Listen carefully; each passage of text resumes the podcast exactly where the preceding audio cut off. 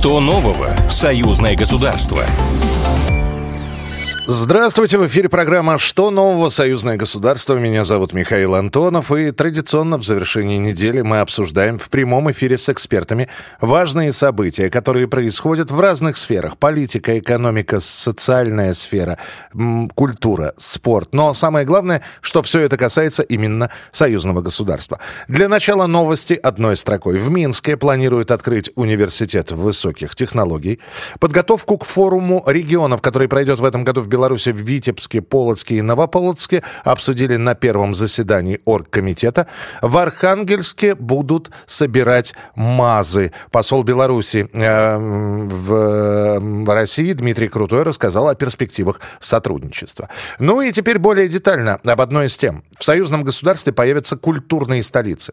Какие бы города это могли быть? С нами на прямой связи член-корреспондент Российской Академии Художеств, член Союза художников Беларуси и член Союза художников России, скульптор Наталья Опиок. Наталья, приветствую вас. Здравствуйте. Здравствуйте, добрый день. Культурные столицы. Кто-то считает, что они должны быть, вот знаете, как приговорили и все. Культурная столица в России, культурная столица в Беларуси. Другие считают, что это вот как переходящее красное знамя.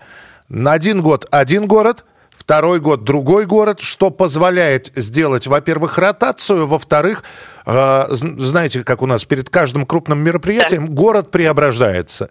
Э, какие-то недоделки исчезают, их доремонтируют. Как вы считаете? Вы знаете, это, конечно, замечательная идея замечательная тема. Я считаю, что она давно назрела, и слава богу, что принято такое решение.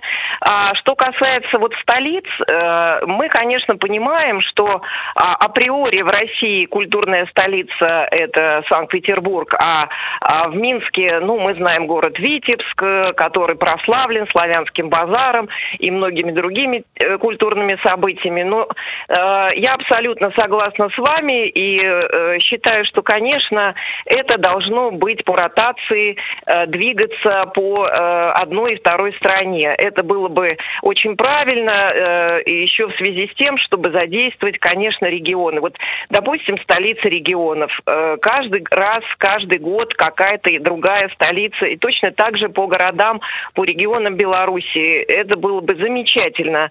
А, потому что, э, например, э, вот в прошлом январе открывалась в Москве в Третьяковской галерее выставка, которую проводил Союз художников России к столетию СССР. И я была куратором по белорусской стороне.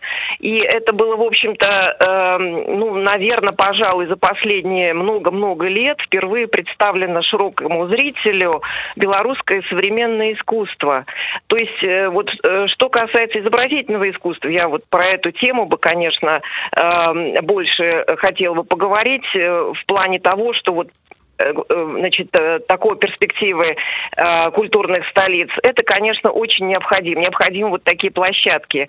Вот. И, допустим, след, этот год наш, 24-й, и следующий, когда вот и россияне, и белорусы будут отмечать 80-летие победы в Великой Отечественной войне, конечно, масса мероприятий, которые мы могли бы делать совместно. Вот, например, одна из таких, один из таких проектов предлагается в этом году году провести э, совместную художественную выставку двух студий военных художников. Э, Белоруссия отметила 20 лет э, военной студии при Министерстве обороны Беларуси вот в декабре прошлого года, а в этом году прославленные грековцы отмечают 90 лет. И вот такое событие. Конечно, хотелось бы, чтобы и э, в Белоруссии провели э, подобные вещи.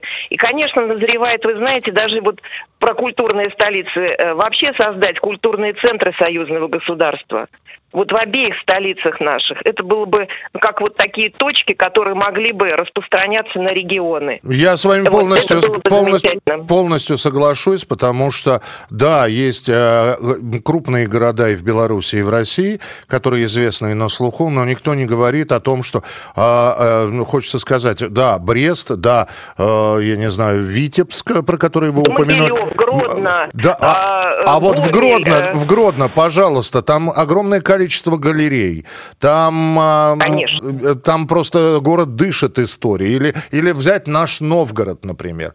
Что Великий, что Безусловно. Нижний. Так что, ну, будем надеяться, что все это... Новосибирск, Улан-Удэ, Дербен, понимаете, все вот это вот многообразие, которое сейчас очень необходимо для того, чтобы мы обменивались этими культурными событиями, делать какие-то совместные истории. Кстати говоря, вот в марте, выступая на творческой встрече в Институте культуры города Минска, пригласили меня э, перед студентами и молодежью, вот обязательно озвучу э, этот вопрос, как они считают и как их предложения могли бы быть. Это тоже э, было бы интересно послушать. Наталья, от, от, нас, от нас скажите, что мы тоже поддерживаем за ротацию. Спасибо большое, что были с Спасибо. нами.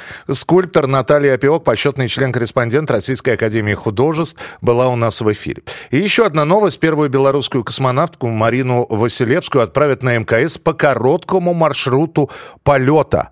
А, я напомню, что подготовка к полету вовсю идет. С нами на прямой связи а, Натан Эйсмонт, а, представляющий Институт космических исследований Российской Академии наук, ведущий научный сотрудник. Натан Андреевич, приветствую вас. Здравствуйте. Здравствуйте. Натан Андреевич, короткий маршрут э, на МКС. Это потому, что Марина Василевская представительница прекрасного пола, или это никак не связано с этим? Ну, вы знаете, хочется связать с этим. Я понимаю, да. Да, но в действительности, конечно, э, вот эта схема, она уже отработана, вот, и успешно отработана, и, в общем, применяется в тех случаях, если, ну, не возникает каких-то дополнительных требований. И это схема, которая, ну, на самом деле, э, отработана и применяется исключительно у нас. Ну, потому что, скажем, можно, ну, же сейчас же на МКС летаем не только мы, э, да, Маск тоже отправляет свои аппараты, да, но вот у него это не одновитковая такая, не быстрая схема, да. Ну, потому что быстрая схема это, в общем, на самом деле и, э, ну, некие дополнительные, что ли, компетенции, так их назовем, да, то есть это не все умеют делать.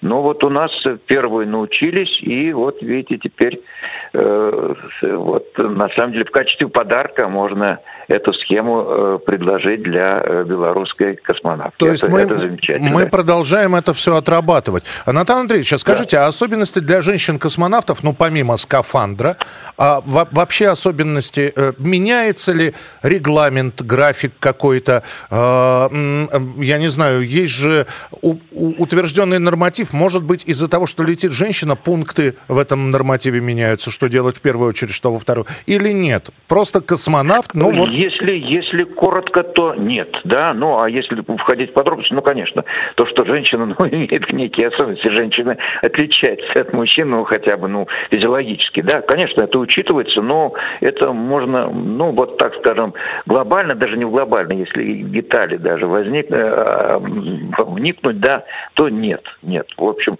женщина полноправный э, участник экспедиции на э, мкс, и здесь поблажек никаких, в общем, не делается. Да? Хотя вот еще раз я все-таки повторю, что, конечно, учитывается то, что женщина, понятно, да, вот, э, но вот минимально минимально, так скажем. Во всяком случае, вы знаете, ведь всегда э, возникает вопрос, а как, кто там более устойчив? Женщины, мужчины, да, вот к условиям, которые предъявляет э, космос. Ну и есть, есть мнение, и оно подтверждается фактами, что, в общем, э, женщины лучше ну так скажем. Ох, на, на радость феминисткам вы сейчас вот скажете, женщина лучше. Да, да, не, но это тоже объективный факт, это же не то, что, так сказать, выдуманное или желаемое за действительно. Ну вот э, все-таки, ну не одинаково, так, если уж строго говорить, женщины и мужчины, и если сравнивать их по психологической устойчивости, да, то вот э, есть такое мнение, подтвержденное, ну, экспериментами, да, что женщины, да, вот более устойчивы. Ну, это в силу такой природы, понятно почему, это даже объясняется, да. Вот, э, Натан Андреевич, корот, коротенький вопрос хотел бы вам задать. Вот лично вы, как человек, который связан с космосом, ну, практически всю свою жизнь, вот этот вот первый полет белорусской космонавтки Марины Василевской, вы его для себя в памяти будете все-таки э, называть международным полетом или нет, это наш отечественный полет, союзное государство, един... Или все-таки меж... Э, это международный полет? Нет, это, это международный полет. Ну, все-таки государства разные при, так сказать, такой близости, ну, разные, и, в общем, э, это, конечно, некие э, дополнительные, так скажем, особенности вносит про, про ну, планирование полета. Да, это международный полет, полноценный международный полет.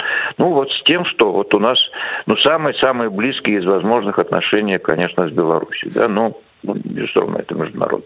Спасибо большое. Натан Эйсмонт, э, ведущий научный сотрудник Института космических исследований Российской Академии Наук и научно-исследовательской лаборатории космических исследований, технологий, систем и процессов. Все готово, и подготовка, она продолжается. Это не значит, что э, запланированная дата, и все, все отдыхают. Нет, космонавты продолжают тренироваться, в том числе и Марина Василевская, которую, как вот я сообщил, отправят на МКС по короткому маршруту. Э, такие не всегда удается использовать, э, но вот для Марины именно вот этот вот короткий маршрут на МКС. Ну а мы внимательно будем следить за развитием событий и обязательно станем вам рассказывать, что будет происходить в космосе, ну и на Земле, конечно же. Оставайтесь с нами, ровно через неделю подведем очередные итоги прошедших семи дней в программе что нового? Союзное государство. Программа произведена по заказу телерадиовещательной организации Союзного государства.